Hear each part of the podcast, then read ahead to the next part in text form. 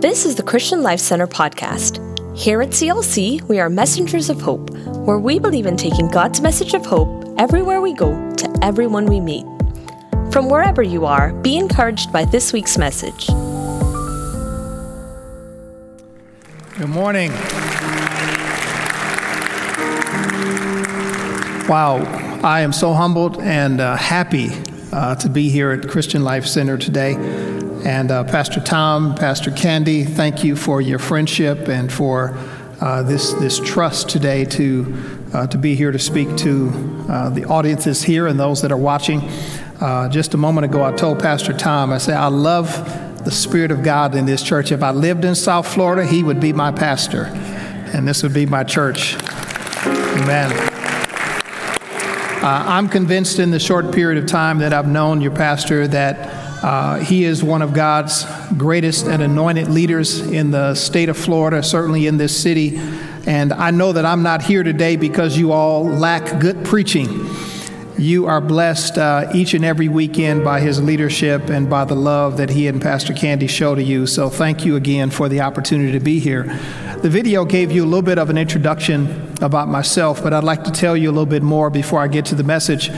And uh, there's a zip code in the city of Milwaukee, 53206. There's actually a documentary that was, uh, that was created, a video documentary about 53206. That's the actual name. That's where I was born. And uh, it has the distinction of being the highest black male incarceration rate in the nation. 62% of the African American males that live in that zip code are either in prison or have served time in prison. That zip code has the highest child infant mortality rate. It has the highest poverty rate per zip code and the highest black male unemployment. And I'm here to share with you a message of hope that I could have been a, another statistic. I could have been another uh, prisoner, another drug addict, or a young person just, just given to some of those, uh, some of those ills and evils but God and but a praying mother. Amen. I think we ought to just give God praise for all the praying mothers and praying grandmothers. I want to let you know there's hope because some of you all have some prodigal sons and daughters uh, that are yet coming into the faith of Jesus Christ. My mother prayed me into the kingdom of God, and uh, she gave her life to Christ when I was 15 years old. And so, from the age of 15 to 19, so when I gave my life to Christ at age 19, but for those four years, I became a drug addict in the sense that not that I was taking in illegal drugs, but she was dragging me to church. So I became somewhat addicted to Jesus until I could no longer run from the call and the conviction of the Holy Spirit. And so for the next 35 or so years after finishing college, uh, I, have led as a youth pastor and a senior pastor, as, as, as Tom, Pastor Tom has already mentioned, in the city of Milwaukee. Now, my city is probably not much different than South Florida or Broward County or any city here. Uh, we have some good things and we have some, some challenges. Uh, one of the humorous things I like to make note of with my city, and I'm sure, pretty sure as you listen to me, you'll probably say, oh, yeah, we have that here as well. In my city, there's a difference between McDonald's and Mickey D's. I don't know if you knew that. McDonald's is a totally different experience than going to Mickey D's. It, you know you're at a McDonald's when you drive in the drive through and the speaker actually works.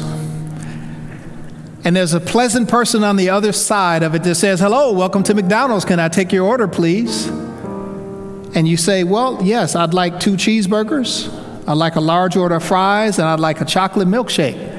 And they said, Well, let me just make sure I have your order correct. You want two cheeseburgers, you want french fries, a large fry, and you want a chocolate shake. I say, Yes, that's it. What would you like me to supersize that shake for you? I say, Oh, yeah, sure, please do. They said, Well, just one moment. I'll give you your total. It's going to be $8.52. Please drive around to the first window, and someone will meet you there. I'm like, Wow, this is amazing. I drive around to the first window and there's somebody there with a smile and they greet me again and they take my money and they give me the correct change back.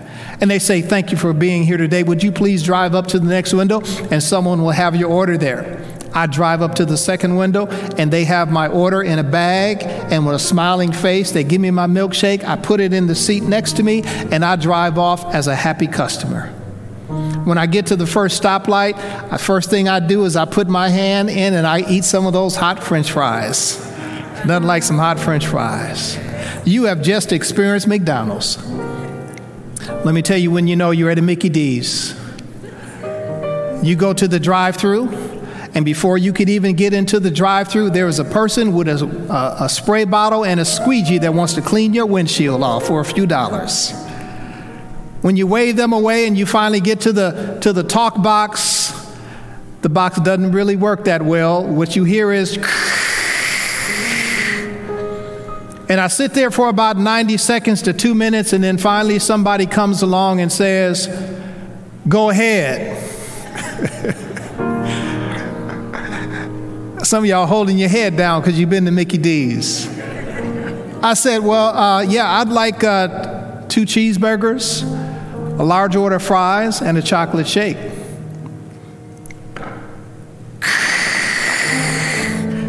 About 90 seconds of silence. They say drive through to the first window. They don't give me a, t- a tally of how much it's going to cost me. I get no hello, thank you for coming to McDonald's. Just go ahead to the next window. I go up to the first window, there's nobody there. I don't know what it's going to cost me. Finally, somebody comes to the first window, they take my, my money, I get my change back, I drive up to the second window, and by then I'm just so frustrated and so impatient that I'm ready to get out of there.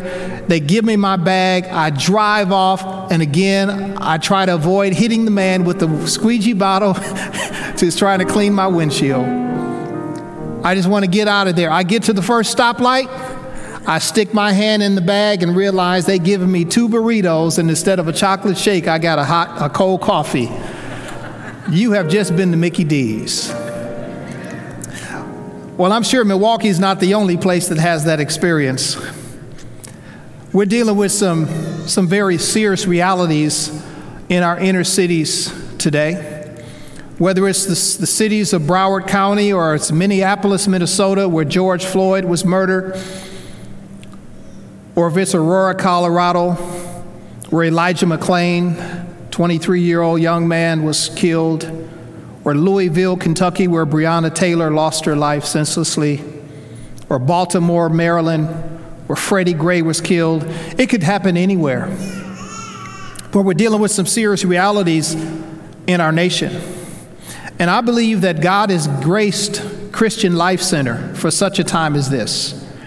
I believe that He's graced your pastor and you as people to be the ones to stand up and give light, life, and love in the midst of darkness.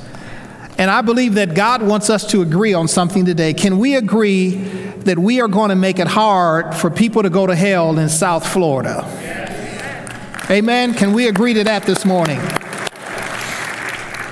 In the 35 years of my ministry, and even the experience that we had when a young black male was killed in Milwaukee that happened three blocks from our church, which the video talked about, I've learned certain experiences that I want to share with you, and I think that if we're going to stand up and be hope dealers in the midst of this current crisis, actually, we're dealing with two crises in America. We're dealing with the COVID crisis, but we're also dealing with a racial crisis. Both of them can infect and affect the lungs. The coronavirus, the reason you're wearing a mask is because you don't want to breathe something that's going to get the virus in your lungs. But let me just submit this to you today that if you are in America for more than 10, for more than 1 hour, you've already ingested the virus of racism. Because it's in the air we breathe. It's in the very fabric and the DNA and the founding of our nation. And the church has been given a, a, a, command by God and the grace of God and the power of the Holy Spirit to stand up and point the way to Jesus Christ. I want to submit to you five things that I think we have to, we have to embrace if we're going to lead. First of all, we have to embrace long obedience. Long obedience is a term that was attributed to Eugene Peterson, who was the author of the Message Bible. Secondly, we have to embrace walking in unity with one another. Thirdly, we have to embrace being prayerful because nothing will happen without prayer. Fourthly, we have to embrace courageous leadership. We've got to get out of our comfort zone and we have to lead. And fifthly, we have to learn to dance the dance of love. Let me talk about each of these five things. First of all, long obedience. 1 Corinthians chapter 13 tells us that love suffers long. Another translation is that love is patient, it's long suffering. And long obedience simply means that the crisis that's happening in our nation today, this racial tension, it's not going to be solved overnight. God is not calling us to a, to a moment, He's calling us to a movement. He's calling us to step into something long term. He's calling us to be patient. He's calling us to plant the seed, to water the seed, to cultivate the harvest, and then wait for the harvest, and then do it all over again. Because these problems, they were not birthed overnight, they happened over a long period of time. I believe that America's inner cities are a result of the church literally fleeing our responsibility and our call to a certain people, black and brown people, and to places where they reside. And what we have today are called inner cities. And there's a scripture in Matthew chapter 13 that I think illustrates this. And Jesus is teaching his disciples what the kingdom of heaven is like. And he gives them a parable. He says, in verse 24 that the kingdom of heaven is like a farmer who planted good seed in his field. The good seed are the people and the place. Verse 25 says, But that night, as the workers slept, his enemy came and planted weeds among the wheat and then slipped away. The enemy is Satan. Our battle is not one another. It's not flesh and blood, right? It's principalities and powers and spiritual wickedness in high places. The enemy came, planted weed, weeds among the wheat, and then slipped away. And when the crop began to grow and produce grain, the weeds also grew. The farmer's workers went to him and said, Sir, the field where you planted that good seed is full of weeds. Where did they come from? An enemy has done this, the farmer exclaimed. Should we pull out the weeds? They asked. Now, I believe that the, the workers are symbolic of the church. While we slept, the enemy came. While we slept, America's inner cities happened. And now we're finally awakening to this racial crisis and we're looking for a strategy. What should we do? And should we pull the weeds up? And the master says, No, you got to have long obedience. You've got to wait until the harvest comes. Let them both grow together, otherwise, you will uproot the wheat. Wait until the harvest, and then when the harvest comes, I will tell the harvester to sort out the weeds. That means that we're going to have to do some stuff that we haven't done before tie them into bundles and burn them and put the wheat into the barn. There's a second thing we must have, and that is unity. We have to walk together in unity. A football team is not unified because everybody is playing the same position. The quarterback is not blocking, is not running the ball. He, the quarterback has a certain role. A football team is unified because everybody is going to the same goal line. Everybody has the same purpose and goal in mind. It's the same way with a, with a band or with an orchestra. They're not in unity because they're all playing the same instrument. They're in unity because they're all playing the same song. And they're all playing on the same note and in the same rhythm. And the result of that is harmony. It's beautiful.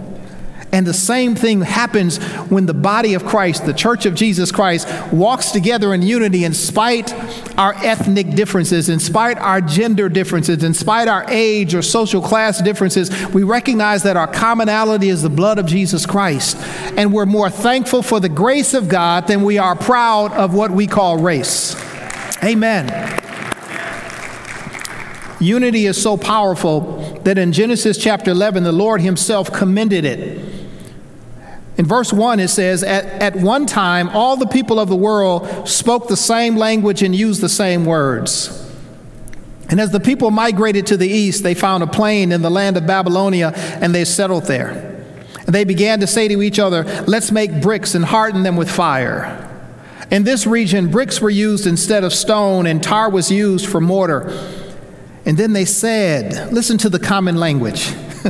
the say, they're saying the same thing. They said, Come, let us build a great city for us, for ourselves, with a tower that reaches into the sky. This will make us famous and keep us from being scattered all over the world. But the Lord came down to look at the city and the tower and the people were building. And the Lord said, Look, the people are unified, they're united, and they all are speaking the same language. After this, nothing that, is, that they set out to do will be impossible for them. God commended their unity, even, were even though they were using it for a bad purpose. How much more good can we accomplish? As followers of Christ in this county and in this region if we're united together. If we can discern that, that although we might have differences, we need to embrace our commonality in Christ.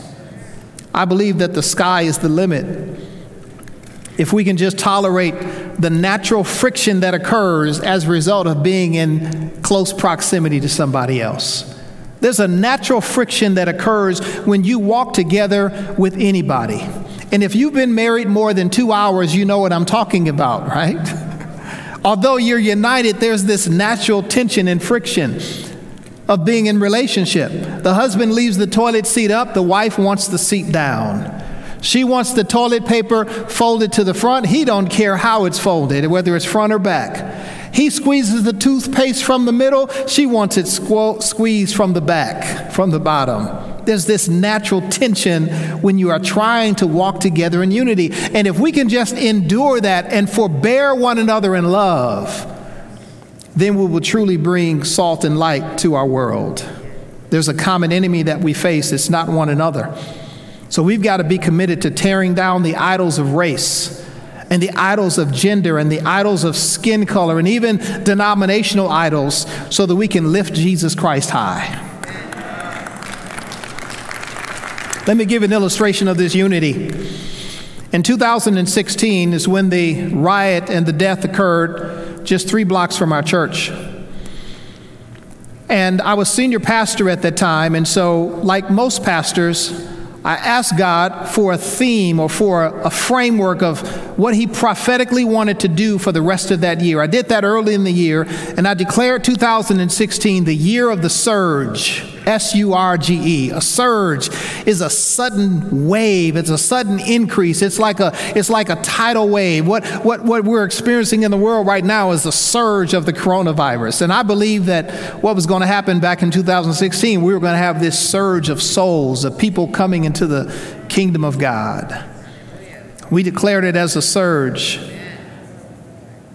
And then on August 13, 2016, Sylville Smith was shot and killed in our neighborhood just three blocks from our church. I'll never forget that day. It was the day that I had officiated a wedding of a member of our church. And after the wedding, my wife and I were sitting at a reception at the table, and all of a sudden I started getting text messages about 3 o'clock in the afternoon saying the police have just established a armored vehicle command post on our church parking lot. And then I quickly went to social media to try to find out what was happening. And I started seeing that crowds of people were gathering down in that neighborhood by our church. After I got home from the reception, I turned the news on, and every station, including national news, CNN, was reporting that a riot was occurring in the city of Milwaukee, much like what we, what we saw in Minneapolis much like what happens around the cities here in South Florida. And as I watched, I was in a state of shock. I was like, Lord, as a leader, what am I going to do now? Two years prior to this happening, I was led by God to assemble a group of pastors, white pastors, Latino, Hispanic pastors, African American pastors, Caribbean pastors. Let's come together and let's be more committed to the big C church than we are to our own little C churches. Two years before the riot occurred, we, be, we made a commitment that we are going to walk together in unity, protect and endeavor to keep the unity of the Spirit, and seek the good of our city. So that when this, this virus manifested with fires and, and with death and with violence, that next day we decided we were going down to that site, and every day and every night we would go down to the site of the riot and we'd bring God's peace and God's presence. And because our net our network was already formed, a network of unity. We were able to spread a blanket of peace that extinguished the flames literally and spiritually. If we're more commi- committed to unity than we are to our own fleshly goals, God will continue to allow the surge to flow. I, I we were, I was believing that the surge was, was going to come into the church, but God said, no, the surge is outside your door. It's down there where the riot is.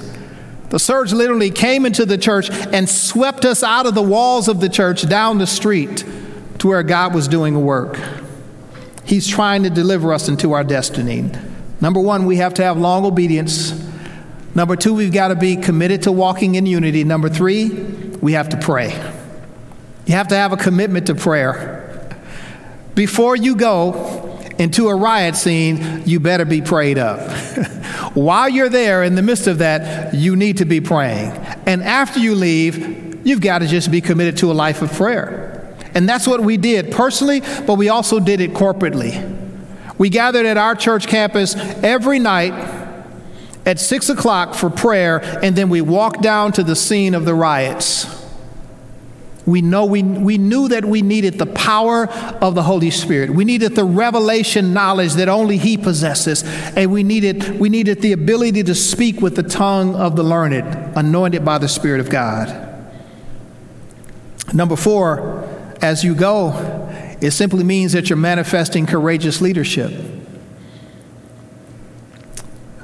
God didn't take the fear away, we just simply did it scared. That's what courageous leadership is. Leadership is, is, is truly demonstrated not in times of peace and ease, but in times of chaos and crisis. Because it's in those times and seasons that whatever's on the inside of you is going to come out. You know what we're really seeing in our nation today, in the midst of this, this coronavirus, we're seeing people's character. We're seeing who they really are. We're seeing what their priorities really are. But we're also seeing that in the midst of the racial virus as well.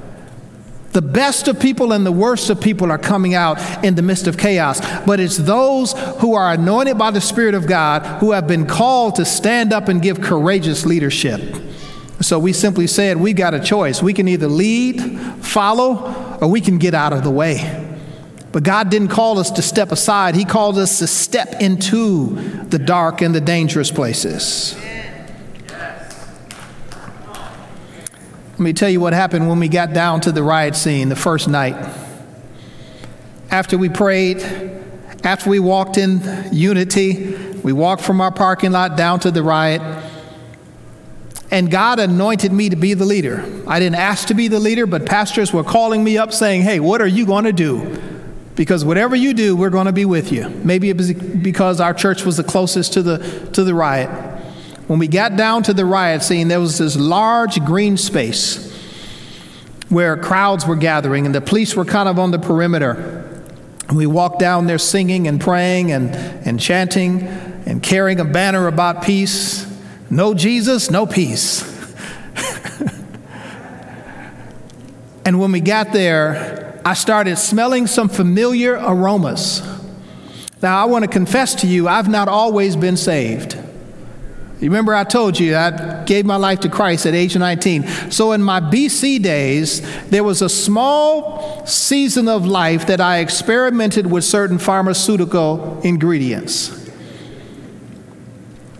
And the aroma became familiar to me that night as I stood on the green space. And I, I told my, my team that was with me, because when you go out in prayer, you also need to go out with wisdom. So I took security with me. And I also took Smith and his cousin Wesson with me just in case. But as I was out in that green space, I started smelling something that almost smelled like a skunk.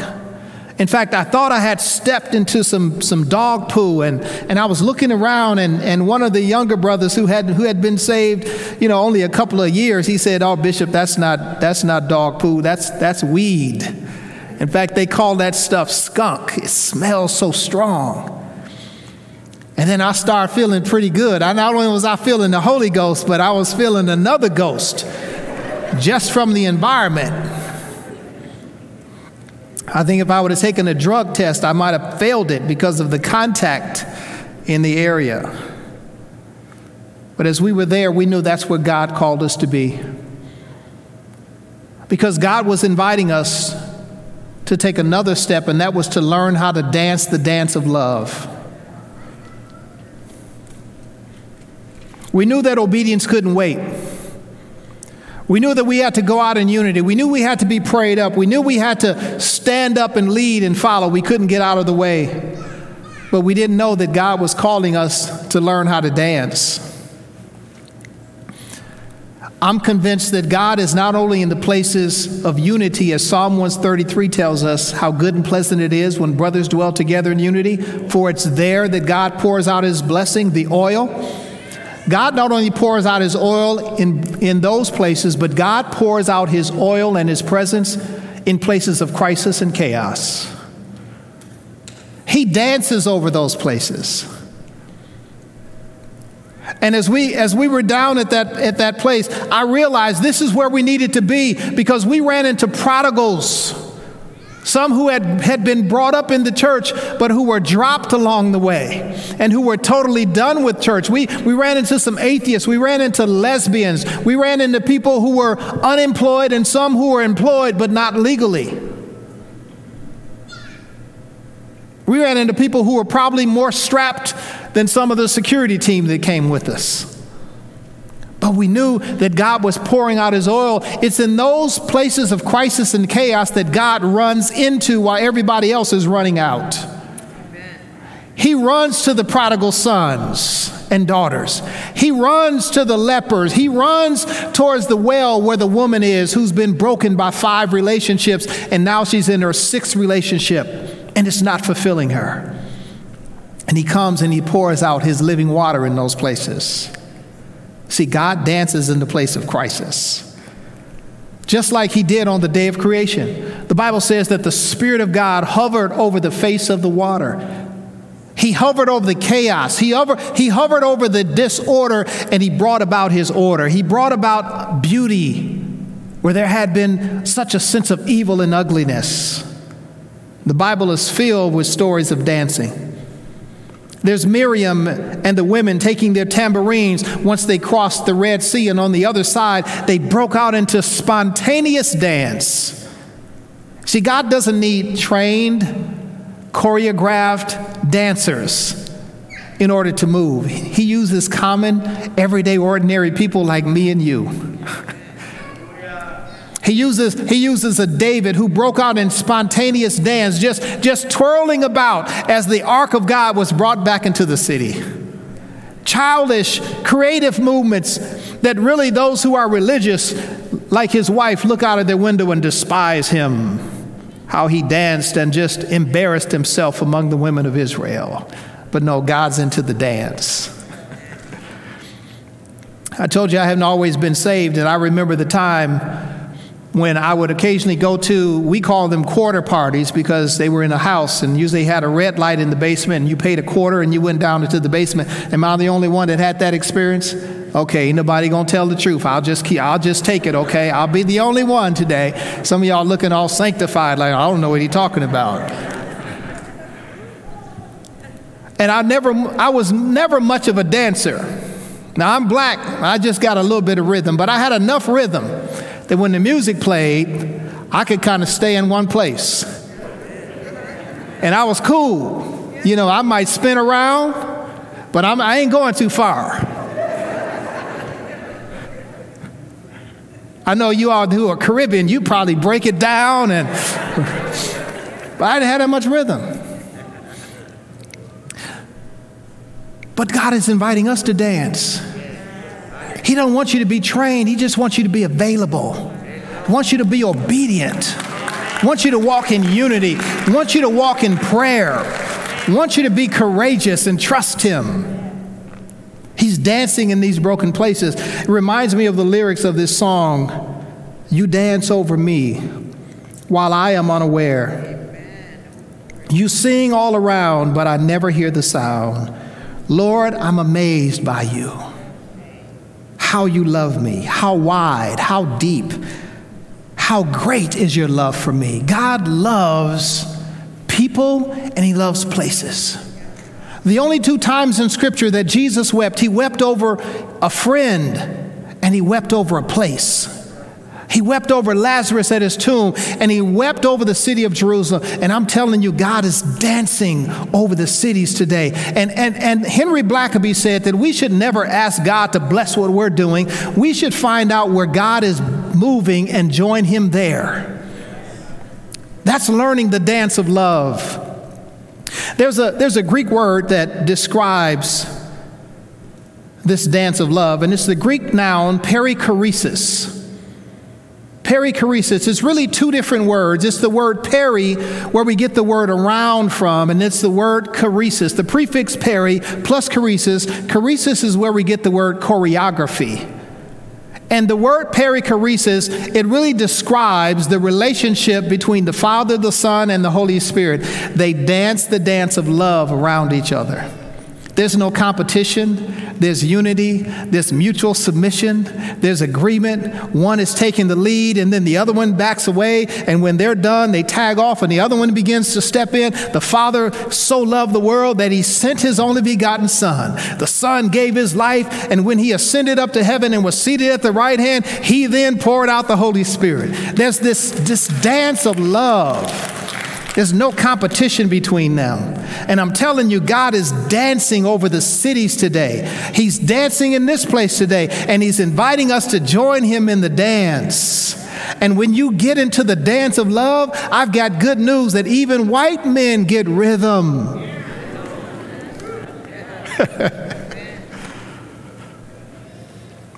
We've got to join Him in the dance. Let me share with you some practical ways that we can do that. When we show up, we've got to show up with a motive to, first of all, love, and then listen, and then lament.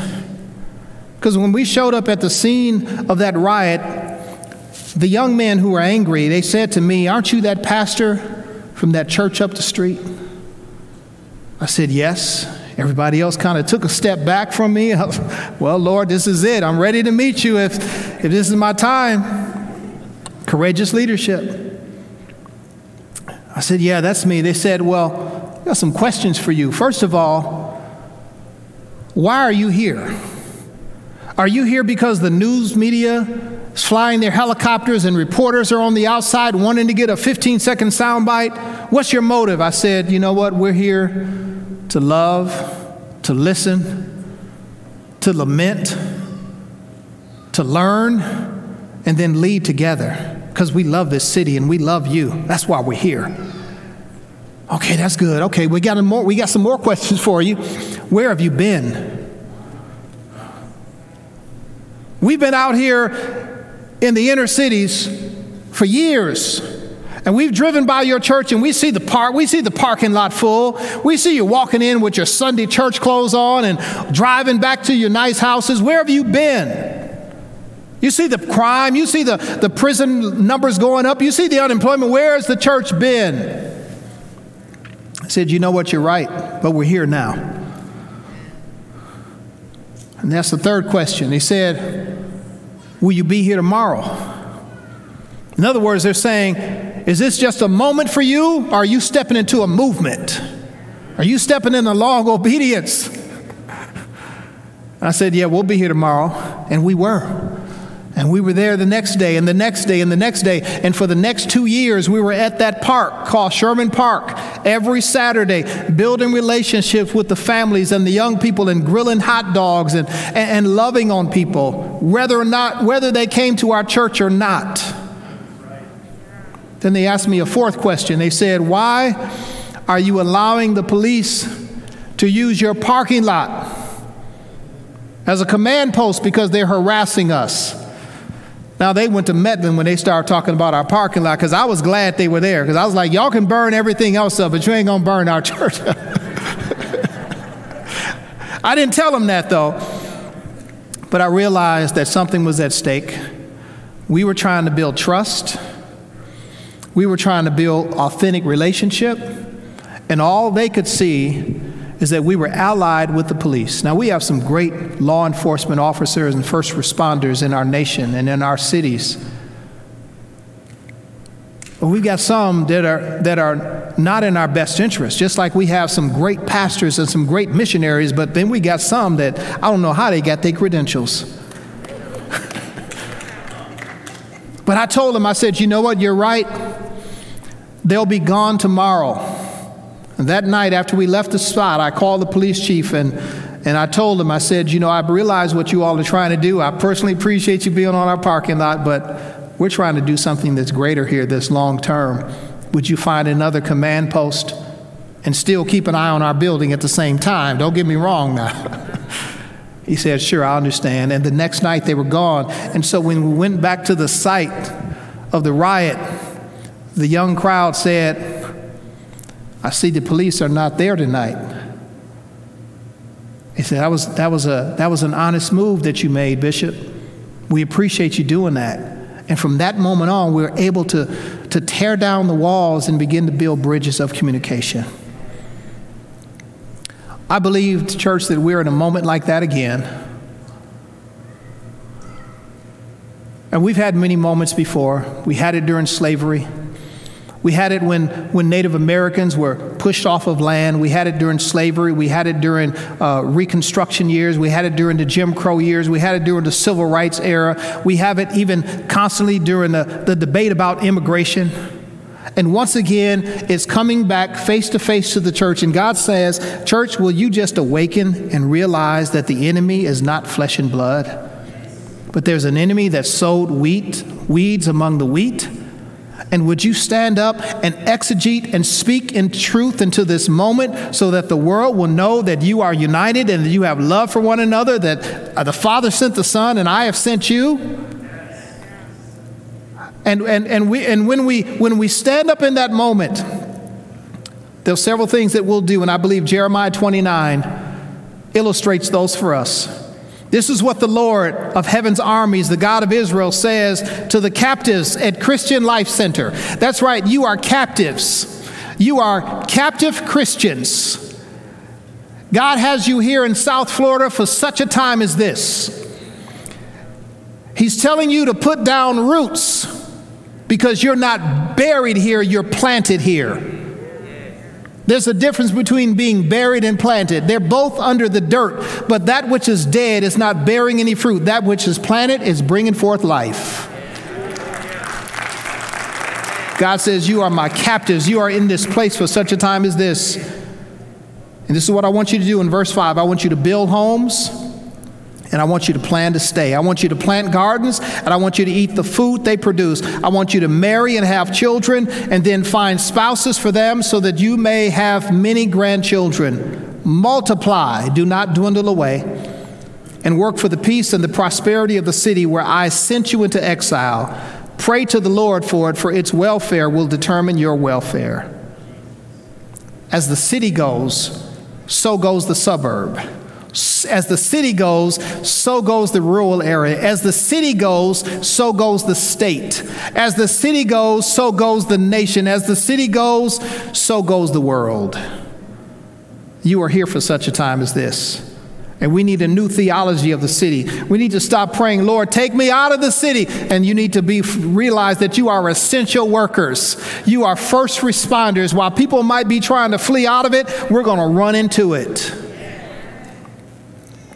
God says, put down roots. Jeremiah was told to tell the people to build houses.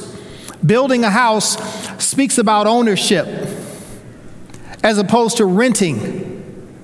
There's nothing wrong with renting a house or renting an apartment or renting a condo or a townhouse, but when you rent something and you don't own it, you're not responsible to take care of it the same way. When I got to the Fort Lauderdale airport yesterday, I went to Hertz rental car and I picked up a car. I don't own it. I'm going to put gas in it. I'm going to take it back to them. I'm not going to wash it. I'm not going to change the wiper blades. I'm not going to take it to the repair shop. Why? Because I'm just renting it. It's not mine. God says you need to recognize the city is yours. Take ownership of this city, build houses, plant gardens and eat the fruit there. That speaks about being committed to the process of making disciples. When you put your seed into the ground, you don't get to eat right away. You got to wait. You got to water it. You got to cultivate it. You got to pull up some weeds. You got to keep it in the sun. And that's what God is saying. Be committed to the process of multi generational ministry. Raise up sons and daughters. Give your sons to be married and your daughters to be married and have grandchildren and multiply. I believe there's an anointing and a grace upon these pastors and upon this church to multiply in South Florida. He says, Take wives. Take wives. I've got one wife, only had one wife. Wives are different than girlfriends. I give my check to my wife, right? We own stuff together with my wife. I know young people today are doing it so different. they, they act like they married. You know, they got, the, they got the, the milk without buying the cow. Excuse me for that analogy, but I think you all understand what I'm talking about. Wives are different than girlfriends. Girlfriends are interchangeable. Wives are till death do us part. God says you got to have a mentality that I'm in this thing as a movement, not a moment.